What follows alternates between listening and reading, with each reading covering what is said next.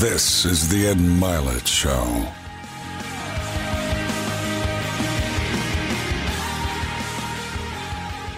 Welcome back to Max Out, everybody. I want you to imagine that you're a top athlete in the world and you know you're able to run fast, jump high, tackle people, do whatever you want, and within an instant, you can't move.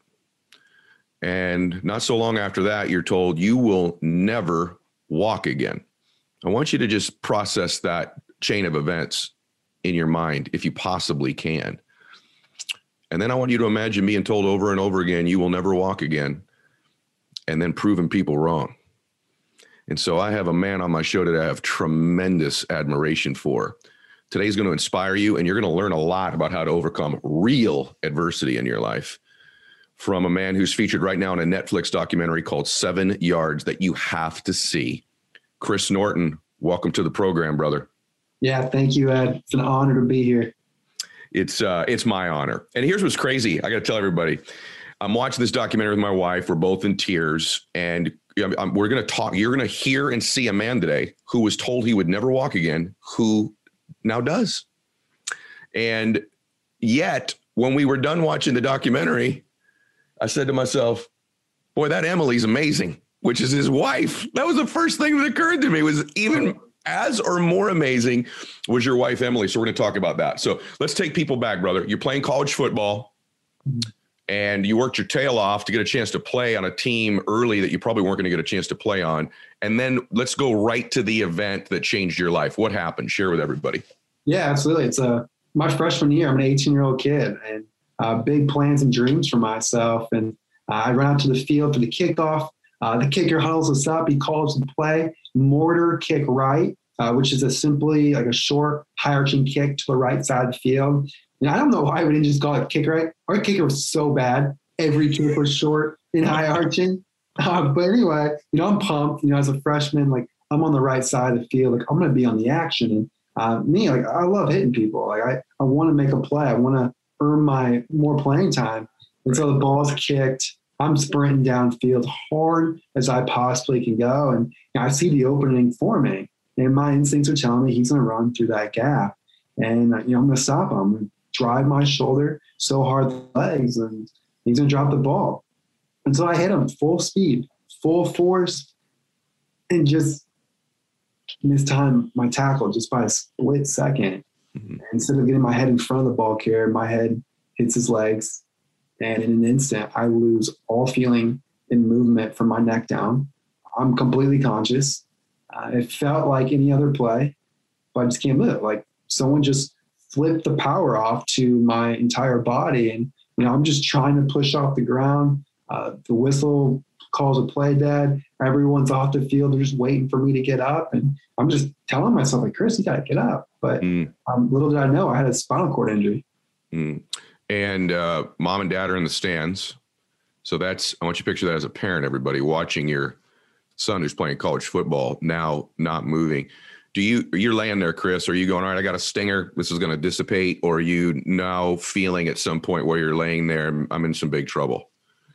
I'm just thinking it's a stinger. It'll it'll go away. I'll get up off the field, walk off the sideline. You know, I grew up in a small town Iowa. I lived like kind of in a bubble, like you know, good things just or bad things just never happened to me. Like you read about it in the newspaper, you watch on television, or maybe they're a guest on your show, but there's like, there's no way something bad is to happen to me. Like I will be fine. Like I just have this, you know, glass half full mentality. But, you know, as time was going on and they were doing more tests on me, like, you know, asking me to make a fist with my hand and I can't squeeze my hand at all. And they're asking me, Chris, can you feel us touching your leg?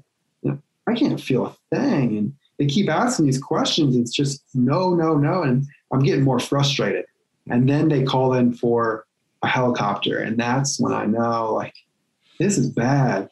Now, I've been to a ton of uh, sporting events, and usually you see a guy like rolling around the field, making some sort of movement, but I'm just motionless. Mm.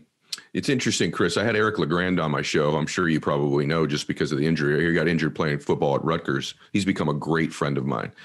And um, it strikes me with both you and him and watching your documentary that, and this is for everybody to know, God's not going to give you any adversity you're not capable of handling. And he chooses, I think, very carefully who he gives this adversity to because he knows if you can overcome it, that you're going to inspire millions of other people to do something great, even small things in their life, start a business, you know, get married, get get in shape. And in watching your family, your mom and your dad, particularly, and in some cases, really your dad, some of the conversations you had with him, and you are special, Chris.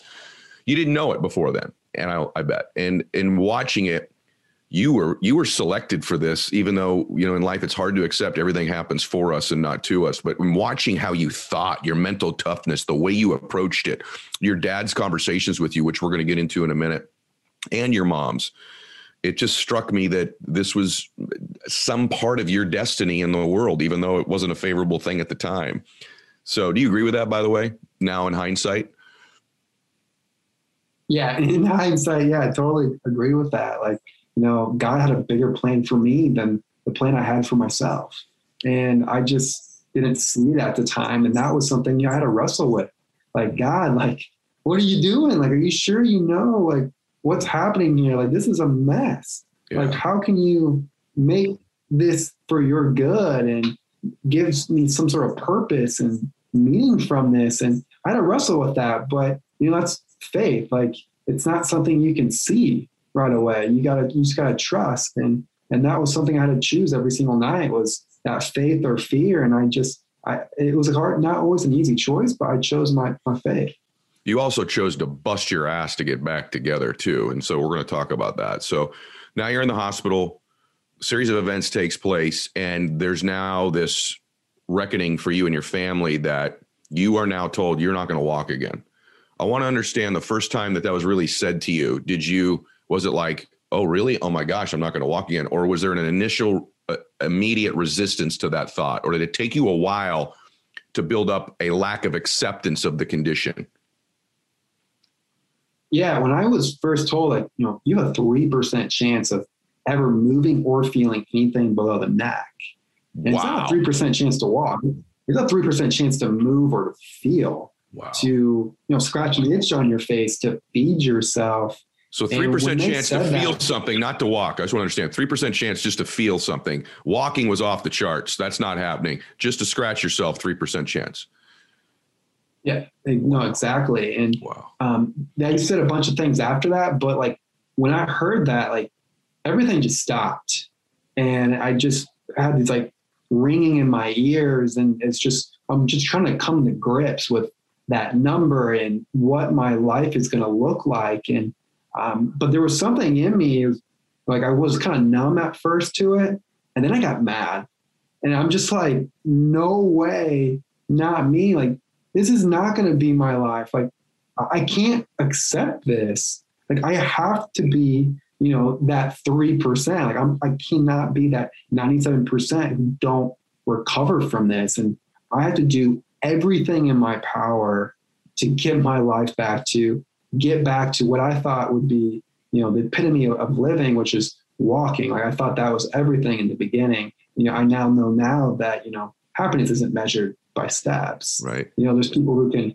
run, jump, and swim who are unhappy. So, you know, happiness has everything to do with your mindset and not your physical abilities. It would take me a long time to figure that out. But, you know, at first I'm like, I have to walk mm. and I, will do whatever it takes. And so that first day, like the only movement I had was to nod my head yes and no. And I would just nod my head yes and no for hours. I looked like a giant bobblehead just like bouncing my head all around, but I was just ready to, to get to work. Oh my gosh. So, guys, the reason you want to stay tuned to this is when you understand, first, we're going to go through the actual steps, no pun intended, that got Chris to go those seven yards to be there on his wedding day that you're going to hear about in a little bit. But I want to go through those steps of making a comeback because all of you need to know them. The other part of it is you're going to be blown away by what this man's life's turned into. And it's far beyond standing up and walking, far beyond. What he's doing with his life is extraordinary. And uh, as you can tell by the way he communicates, he's one of the top motivational speakers in the world now as well. So you're laying there, they've told you this. And I want to go through a couple remarkable circumstances. You're the most remarkable. But you know, you had a lot of caregivers in there, different nurses. but there was one very special conversation at a down time for you. And the reason I want everyone to hear this story is not only for the adversity side that Chris is going through, but how you might be this angel in someone else's life of inspiration or encouragement that this nurse was for him. Because there's other extraordinary people that end up entering Chris's life that help him build this extraordinary life. So maybe you're the Chris in this story where you're overcoming the adversity, but maybe you're this nurse. And so this is amazing. Share share the beautiful gift of this woman with everybody. Yeah. So it's a fourth night in the ICU, and going to bed was the worst. Like you know, during the day, you know, I was pretty, um, you know, motivated. I was distracted with my rehab, with my family. But when you're laying in your bed, staring at the ceiling, um, all your thoughts and your fears just pour out. You know, I'm just wondering, will I ever go to school, meet a woman that would be with me, be a dad and sort of family. Will I ever be happy? And you know, most nights I just cry myself to sleep, and mm-hmm. I can't even wipe the tears away from my eyes. And so I'm just laying there crying. It's like you know, late in the morning, early morning, uh, maybe two, four a.m. And this nurse comes in to check my vitals, which is typical. Someone comes and checks my vitals every two hours. They check and they just leave. But this woman does something different. She comes over my bedside she gets down on one knee and she says, Chris, look me in the eyes. And she was kind of mean about it, to be honest. Mm. And so, you know, I lock eyes with her, and she's a short, slender woman, short reddish hair, glasses. And the thing about her, she's got this voice that sounds like she came straight out of a Western movie. Mm. And she says, um, My name is Georgia. I'm from Wyoming. Do you know anyone from Wyoming? And I say no. And I'm just thinking, like, you know, where is this going? Like, mm-hmm. kind of let me be. And she says, well, people from Wyoming don't tell lies. And I want you to know you will beat this. Wow. You will beat this. Mm. And I just broke down crying right there on the spot. Like, mm. just the floodgates open. And I just, I needed to hear those words mm. so badly because, you know, up to this point, you know, I was questioning like, is my effort, is my hope, and the time I'm putting into this, like, doesn't matter. Like, will it pay off? You know, am I wasting my time? And, you know, with her words, it just restored my faith and really just kind of gave me that confidence to to go for it and to not hold back. Mm. And that was so powerful. And and she really showed me just how much impact you know one person can really make. And yeah anybody can be a georgia like to choose to be kind. And instead of just saying um, you can beat this or you can get better it's you will beat this. You you will get better. And that's there's some power there. The way she set it up man with with uh, people from wyoming don't lie. I want you to look at me I think so many people need to hear that they can be that difference maker. If you understand at the end of this what this man's life turned into, I wonder if Georgia even has. Well, she probably does in the documentary to know what a what a miraculous moment and turning point that was in your life. And by the way, even when you have those turning points, guys, then there's other setbacks. You need another turning point. That's part of life. You know, when you you think now you're around the corner, and uh, just God bless her. What she did is everyone else came in and took your vitals. She decided to just go do one more which ended up being a theme of your training. It blew my mind. I'm writing a book. It's kind of the work of my life right now called The Life Changing Power of One More. And then in watching your story, that sort of became one of your mantras too, wasn't it? That in doing reps or in thoughts and things like that. So share that. You had these great conversations with your dad where they you had this board up in your room, didn't you, with like sayings on it. Would you just share with them some of that? The one more, your dad, sort of the the environment you set around yourself to make conditions possible for the change. Absolutely. So my room was completely decorated. Um, they had all these inspirational quotes, Bible verses, and at nighttime was the mo- most difficult time every single day because, again, you know, back to that, you know, wrestling with these fears at nighttime. I'm trying to go to sleep, and my dad, that's when he would open up the laptop and start reading me scripture. Uh, he would read me messages from people on this you know, CaringBridge site and really just was there to just speak life into me. And they created this environment that was so encouraging and uplifting to me. And another thing too is like we check people at the door. Like if you're going to come in and spew negativity in here, like we don't want you part of this environment because mm. here, like we believe and we're going to have that faith and that encouragement and we're not going to be told otherwise. And that was really powerful for me because I looked to my parents and I watched them and I was counting on them for their strength. And you know, little did I know too is um, when my dad and I we wrote a book together, um, The Power of Faith, and I didn't realize, but behind closed doors, they were struggling, as you might imagine. Like mm. they're really struggling with what I'm going through and their fears, but they never showed it. That's the thing. Like they just gave me so much confidence and belief in myself that we're going to figure this out.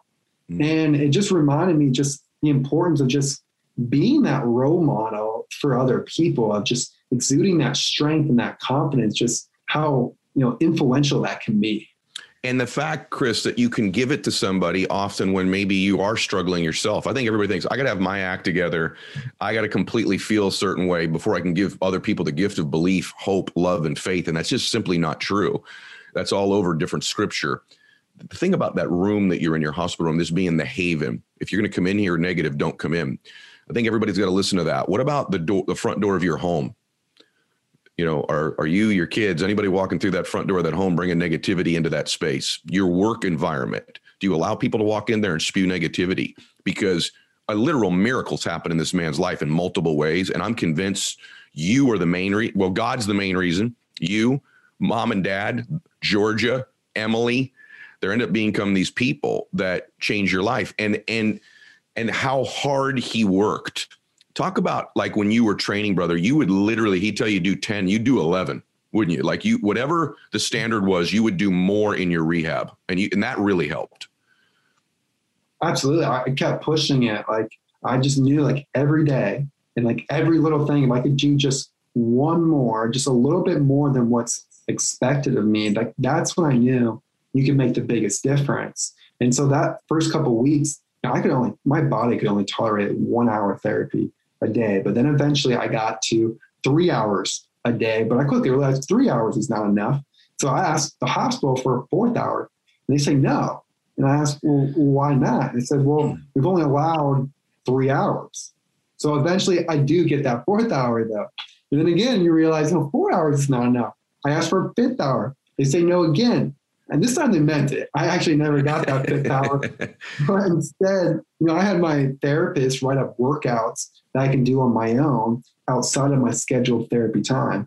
So if I wasn't sleeping, you know, I was working. And you know, when you can work just as hard as you possibly can, you know, good things will come. And uh, something I really come to understand too is like your future will take care of itself when you take care of today. And I just believed in that and I just kept working. Your future will take care of itself when you take care of today. That's powerful, brother. See, so I'm curious, just go back because this story's about to get bananas. Okay. Just bananas. And you're going to see all the blessings. And, but I still want to go back. You're, it's hard for people when they hear a story like this. I try to really put myself in it. So a week before, you're planning on what you're going to do after the football game how much weight you want to put on, what your 40 time is, you know, all these other things. It's a dramatic life event. So even with dad being positive, even with the positive environment, even with Georgia, what did you do in those private moments? Because at some point it became you and you in those moments at night. One, did the negative thoughts creep in very regularly and even for an extended period of time? And is there anything specifically you would do? Would you pray? Would you Uh, you know feed positive thoughts? And what would you do when it really got did it really get negative and what did you do? Yeah it did absolutely get negative and i cried a lot. Like i really had to just let it out okay. and just feel it instead of just bearing it. I think that's also sometimes especially as a man like i don't want to cry like i want to be tough through this and it's okay to just feel what you feel like let it out. So i think that was really helpful for me is just letting it out and then something that really, I just kept waiting for the sunrise too. Like that was my opportunity. Like I just wanted my chance um, to do something about the situation. And really, I think my mindset really, the seed got planted from my dad a long time ago when I was a kid. And I can remember I had this weekend basketball tournament I had a, the worst weekend of basketball of my life. And I'm on my way home. I'm like fighting back the tears. And to make matters worse, I'm riding home with my coach, who was my dad. And he's, you know, he's giving me these glares in the rear view mirror. He knew like I had so much more in me and potential than I was living up to. And so I get home, I kick my shoes off, I go to the couch. I'm watching TV, like I'm playing video games. I'm trying to distract myself from my frustrations of knowing I could be better. And then eventually my dad comes up to me and he's like, Chris, if you don't like where you're at, then do something about it. Mm. And I don't know what it was, but those words just, it just clicked. Mm. It's like, wow, like if you want better results, then you just have to get better. Like, what am I doing sitting on this couch complaining and blaming and having all these excuses when I could be going out there and getting better? Like, I can go shoot more. I can do more ball handling. Like, I can work harder than what I'm doing. And so, why feel sorry for myself? Like, mm. it just, I just felt so stupid in that moment. I'm just like, mm. what am I doing? And really, what my dad taught me was to be radically responsible for your life. And that means all outcomes, the good and the bad. And the more responsibility you accept, the better you're going to respond to adversity. And so when that time came, when you know my injury happened, I already had this belief that like it's on my hands. Like my future success, my happiness, like I have to do something about it. Like I have to make things happen. And so I just felt this uh, responsibility, but it was empowering. It wasn't like a burden. It was like empowering of like, there are things that I can do. Like mm. I can do one more rep. I can add more time to my therapy and, and I'm going to do it. And let's see what happens. Radically responsible for your life, brother. I knew we would have a good show, but come on, man. This is like, this is so awesome. So there's blessings that happen in every adversity. I'm convinced that basketball game happened in some small way to prepare you for the uh, the injury. Um, but now you're in rehab. Tell them how. So let's let's get to the good stuff. This is crazy. How'd you meet your wife? Tell them how you met your wife. we met online and uh, did a good swipe, I guess, and uh, just started conversing with her. And you know, Emily, she's not a surface level person at all. Um, she figured out real quick that of my situation, my injury, and she's already asking me within like the second day of like, what was your mind like and your attitude like right when you found out the news and how'd you get through those nights that really the same questions like you're asking me but like someone i just met who mm-hmm. you know most people were afraid to ask those questions mm-hmm. early on when they're just getting to know me and there a lot of times those are just surface level conversations but not emily and so i was instantly connected to her uh, found a you know public spot to meet and uh, i can remember just being so freaked out about meeting up with her. And I'll never forget uh, her walking across the street and my jaw dropped. I'm like trying to like pick it back up. Like yeah. I could not believe how beautiful she was. And mm-hmm. I'm just like trying to like tell myself like, Chris, act like you've been here before. Like keep it together. Like she was way out of my league. And, uh, you know, Emily just came up to me and just had a conversation with me. She wanted to get to know me for who I was and not, you know, my disability, my injury. She wasn't consumed by the things that I was unable to do. And yeah. That didn't scare her. And I just knew right there she was a special person. And then um, learning more about her heart for kids in the foster care system and uh, just her love to make a difference too. And so we just connected right away.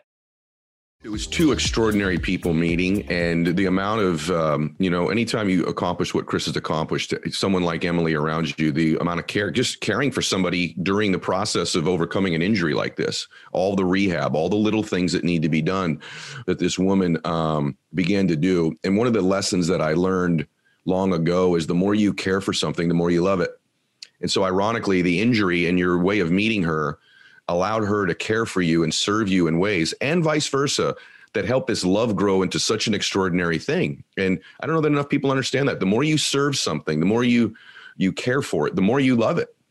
And this incredible love grew. And then something even better happened, which is now Chris's reason to want to stand and walk has become even more enormous. And I'm a big believer that you can do more and more extraordinary things the bigger the reason.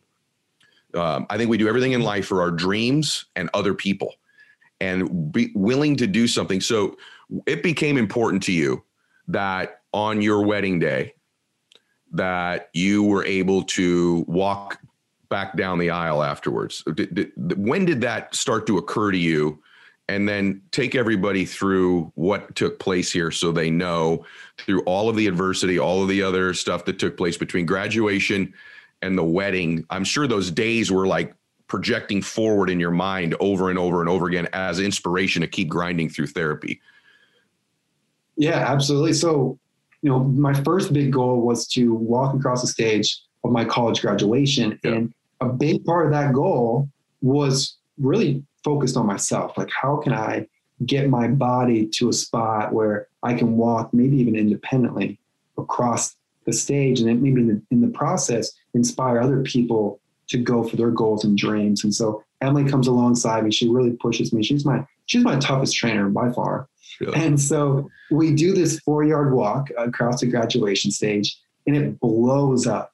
Like goes by over 300 million people see this video mm. and we're getting messages from so thousands of people of just how inspired they were by this short little walk and at this point i begin to realize you know what again like you know happiness isn't measured by steps like i don't need to walk to live a good life like mm. i can be happy and content right from a wheelchair but then this kind of gave me that reason you talked about. Like mm-hmm. when your reason's bigger and to serve others, it, it drives you more. And so seeing that if I can inspire other people um, through walking um, and through overcoming my challenges, like I have to do that. Like I have to pursue yeah. that with all my heart. So that's where the seven yard wedding walk became to be because I didn't want to walk on my wedding day, like for myself. Either did Emily. Like that's a lot of pressure. Like I would put, you know, four to six hours a day training for this walk, and so putting that much pressure on on your wedding day was not something I wanted yeah. to do. But you know what? There's a bigger reason. Like I felt called to use my pain for a purpose and to use this visual of my struggles to help somebody who's struggling right now, who needs that hope to just keep going, even if they don't know where they're going. And so we kept training to walk the seven yards. And um, I, actually what's uh, ironic is the documentary film team approached us, you know, almost a year, more than a year before the wedding. And uh, I set this goal of seven yards, and they named the movie Seven Yards, and I couldn't even walk seven yards at the whoa, time. Whoa, whoa! I did not know that. Yeah, so I couldn't even take a step because here's the thing that was different. Um, Emily was in front of me for the graduation walk. That's how I'm used to walking is leaning on somebody. Yeah. But now with the wedding, we want to do it side by side. Yes. We'll lose that support. And so when we first tried to practice it, I couldn't even take a step. I was so wow. frustrated and mad. I'm like, what am I doing? Like, oh gosh. But you know, I just pulled it together and was like, okay, we'll have to make it work. We have to figure it out. Mm.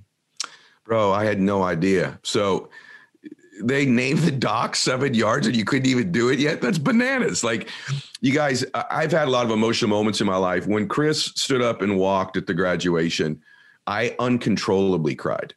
And I think you will as well. I uncontrollably cried because of all the work, because of your mom and dad, because of the injury.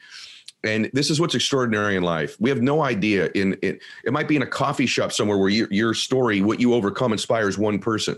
But here's this this dude from Iowa playing, you know, small college football, gets this tremendous injury. 300 million flipping people get inspired by it. And that's before the Netflix documentary. It's crazy. And who'd have thought, man, when you were laying in that bed, doing one more feeding those messages going to rehab quiet? There's no there's nobody filming everything man. He's just getting up every day being a human trying to grow and get better. That it would lead to this now you're on my show. After this show the whole damn world's going to want you on every podcast. So it's just extraordinary what you've done. And then the wedding one uh you know spoiler alert it works out And uh, I, I was thinking, it's funny you say that, Chris. I'm thinking, man, it's my wedding day. I'd kind of like to kick back and enjoy this thing a little bit.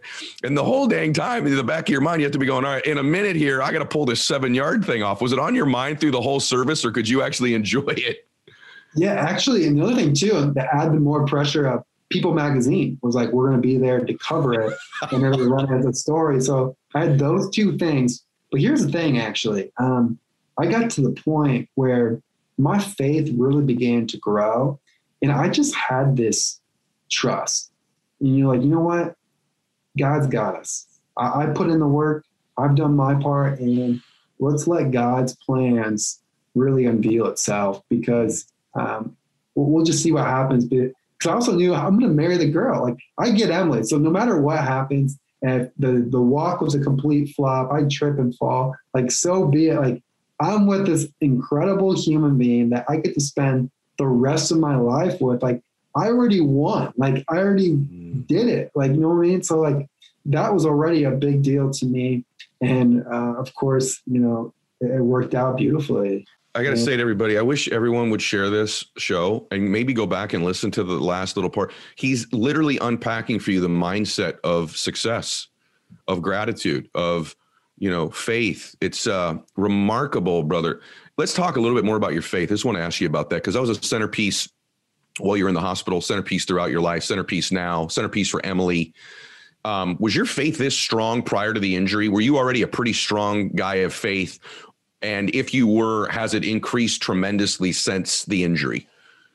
I was not a strong person of faith. While you know, I'm thankful that my parents they dragged me to church on Sundays. I didn't want to go. I wanted to sleep in, um, but they taught me about God. Um, I did the Sunday school. I, I did FCA, the Fellowship of Christian Athletes, at my school. And while I, I did those things, it wasn't like something I was living out. Um, I only prayed when I really needed something, like like I felt like I couldn't do it on my own, and that's kind of my mentality. My first 18 years of life was like, I can figure it out. Like I can do it on my own. You know, radical responsibility, right? And yeah. But then I got in a situation where the uncertainty was overwhelming, and everything looked so bleak and like not good. Um, people were already writing me off that I'm going to be like this the rest of my life with no movement below my neck. And so thankfully I, I reverted to God and remembered the, the verses and the readings and you know, the, the sermons of uh, about who God, and how he can take these broken pieces and, and turn it into something good and use this pain for a purpose and the mess for a message. And I just believed in that. And so my faith just grew exponentially from that injury because I felt like it was the only thing I could really almost rely on and hold me up and gave me that light at the end of the tunnel. So that's why you know my faith became faith became so important uh, in that time. Fine when you talk, brother. I have to lean back in my chair because I'm leaning in so darn much that to like catch your words. Uh, I'm thinking of unpacking lots of things here, but just like to, to make the comeback, to be happy, I'm thinking of all the th- stuff we've already covered. We've talked about the grind of the training. We've talked about the no negativity zone. We've talked about having the angels come in. We've talked about having the big reasons. We've talked about faith. There's just this combination of things that make life extraordinary. But when you hear this feel good story, because when I you're about to hear my favorite part of the story in a minute, which is what Chris and Emily have done with their lives. But before we get there, I want just I want reality.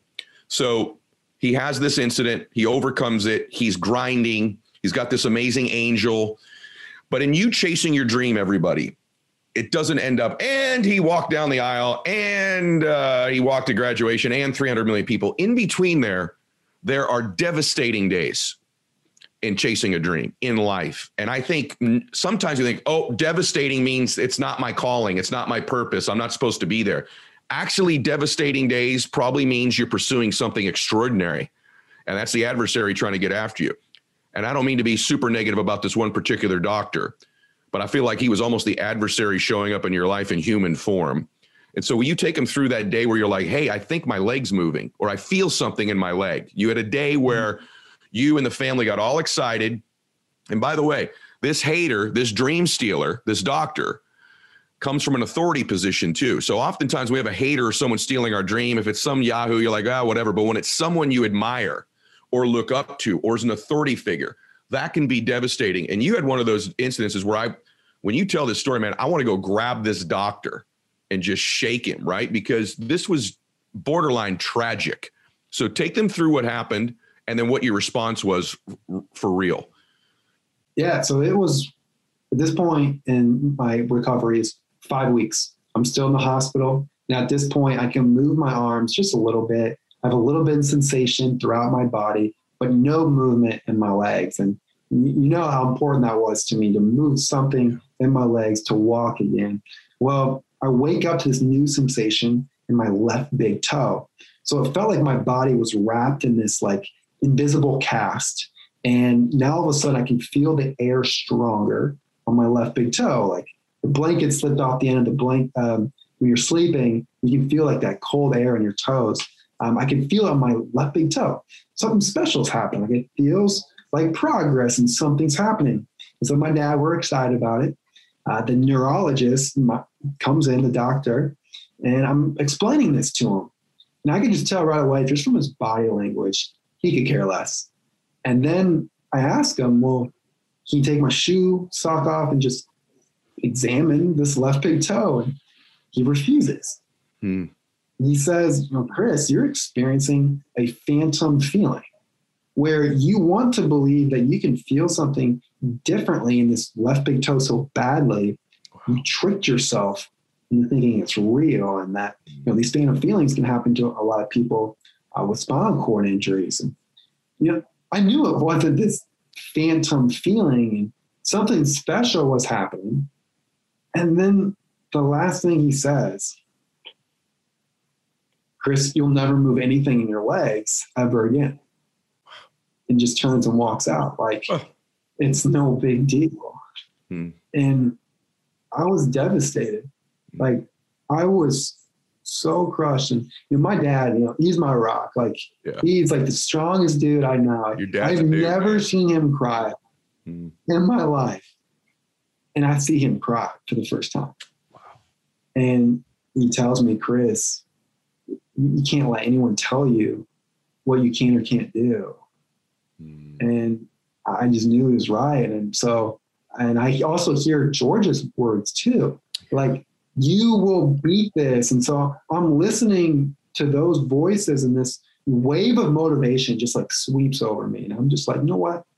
I'm going to prove this doctor wrong. And so I just get to work and I use it for fuel to that fire. And then not even a week later, on Thanksgiving morning of all morning with my family, I wiggle that exact left big yeah. toe. That doctor said never yeah. move again. Yeah, I was pumped. I was yeah. fired up. I tell all the nurses and therapists, you know, you go find that doctor who I like to refer to as Dr. Phantom, and you bring him in here and you tell him the phantom this. Because I wiggle my toe in his face. I, I had a lot of things I wanted to say, but um, probably worked best. He was gone that day because I was definitely too fired up. Uh, but it was such a special moment for me and my family. What you did spoke so much louder than anything you would have said. But guys, when you're chasing your dream, someone's going to come along and go, You're feeling phantom excitement. You're not making progress. You're never going to make progress. You should just get real.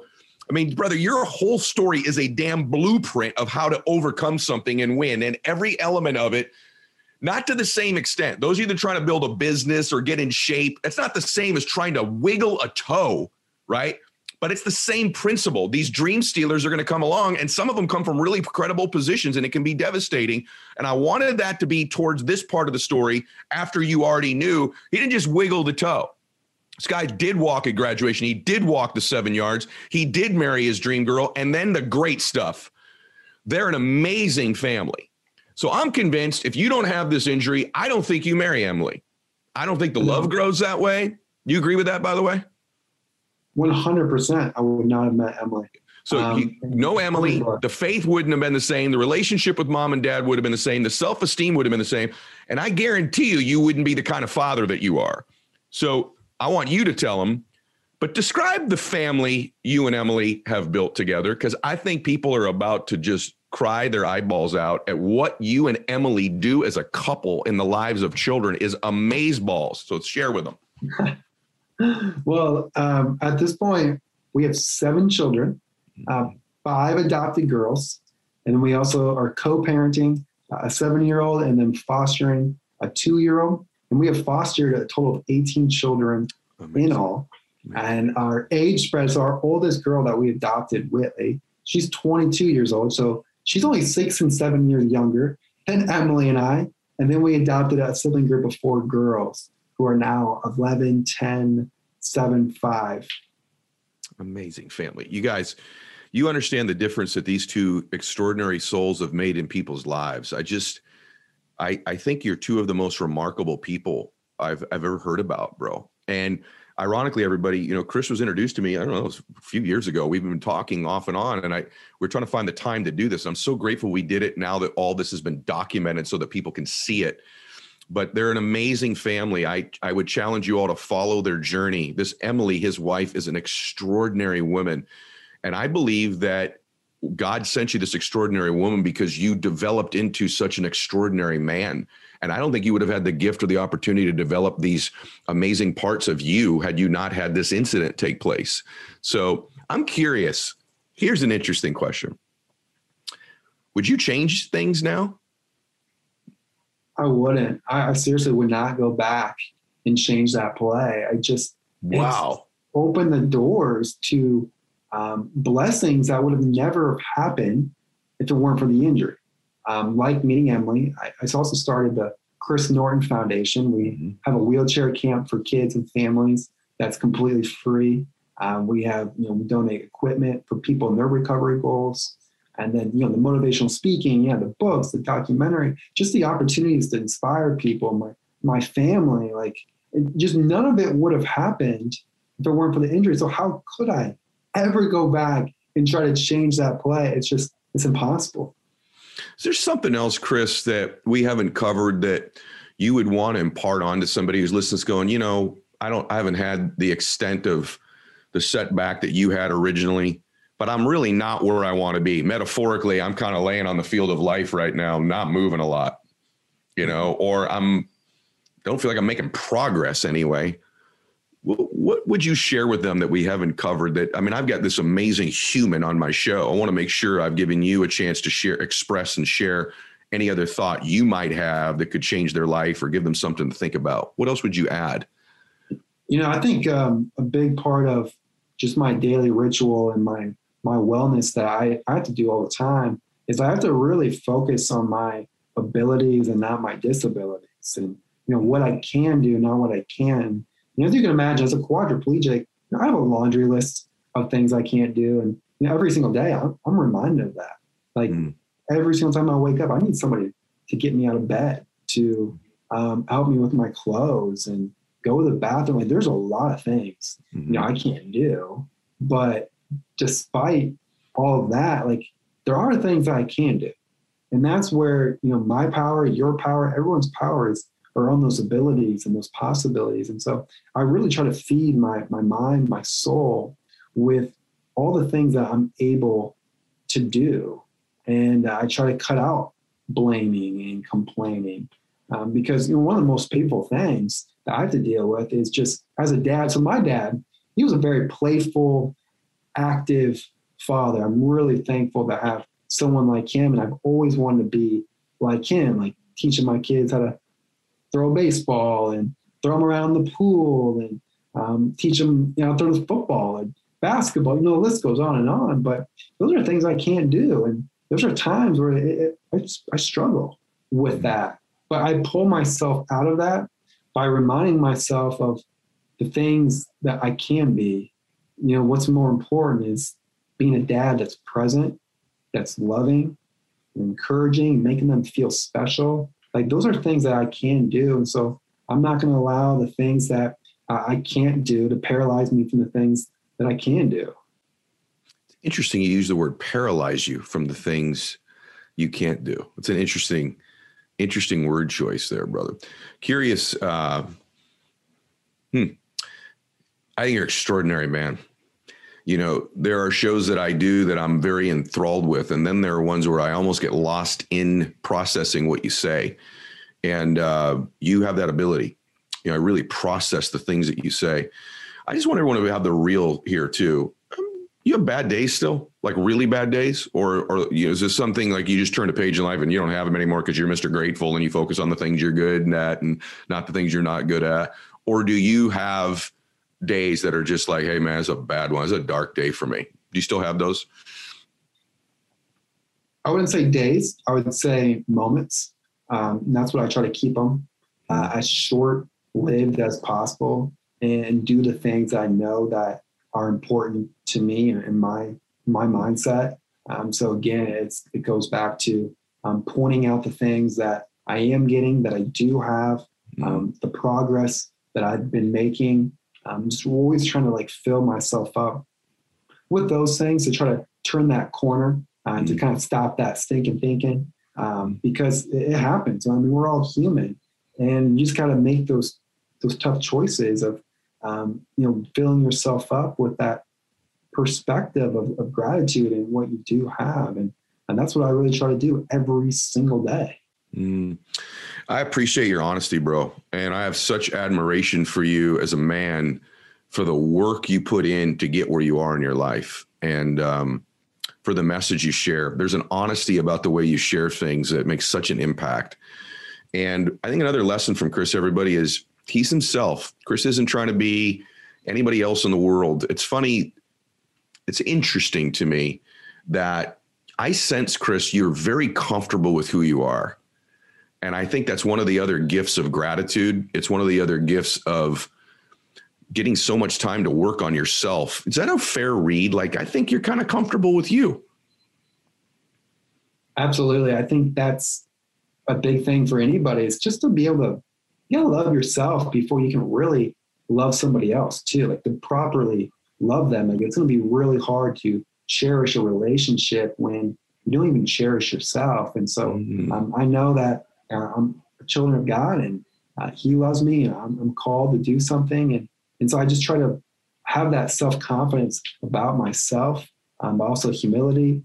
Um, but yeah, I think it, it, does come from a place of just accepting where I'm at. And that was a process too, though. Like I can remember when I had my parents made me get an accessible vehicle. I didn't want an accessible vehicle. Like I felt it was just, I was so insecure with who I am. I can remember they were going to drop me off at a, at a friend's and um, at a graduation party. And I told them to park in the back because mm-hmm. I didn't want anybody to see mm-hmm. the successful vehicle. Like I just felt so I stuck out. Like I, I still stick out. Like um, people just automatically now assume that I, am miserable because I'm in a wheelchair. It's, it's, not the case, but like we just stand out more. And I, at first, I, I hated that, and mm-hmm. then I just kind of turned a corner where I just you know, accepted, you know, myself for who I was. And uh, I realized that the most valuable thing about a person is just how they serve and love others. And that's, that's what other people really care about anyway. And so I had to figure that out for myself. Oh, I love you. I love you. That's an absolute gem that that is all people care about. Yeah, I learned that working at my the McKinley, the group home. Everybody just wants to be loved, cared for, and believed in. And however you do that, they'll accept you as you are if you give them that gift of who you are. So, brother, I've enjoyed today so much. Now, listen, everybody. Number one, follow Chris on Instagram. You can book him as a speaker. You can go to his website. What's your website, brother? ChrisNorton.org. Oh, that's going to be really hard to find. ChrisNorton.org. I'm kidding. Go there, engage with him. I, I recommend you follow him on Instagram so you can follow the journey of his amazing family and what's remarkable about you is Seven Yards is one of the most amazing documentaries you'll ever see. And yet, Seven Yards has almost nothing to do with how extraordinary this man is. He's gone much further than those seven yards. And you can go much further than your initial dreams as well. And it's okay that you have this big dream, and it's okay that you got that doctor in your life who you want to prove something wrong for as well. So, Chris, thank you so much for being here today, brother. God bless you. And please send my love to Emily and your mom and dad and all the kids as well. Thank you, Ed. God bless. Appreciate you. All right. Share this with everyone, guys. Max out.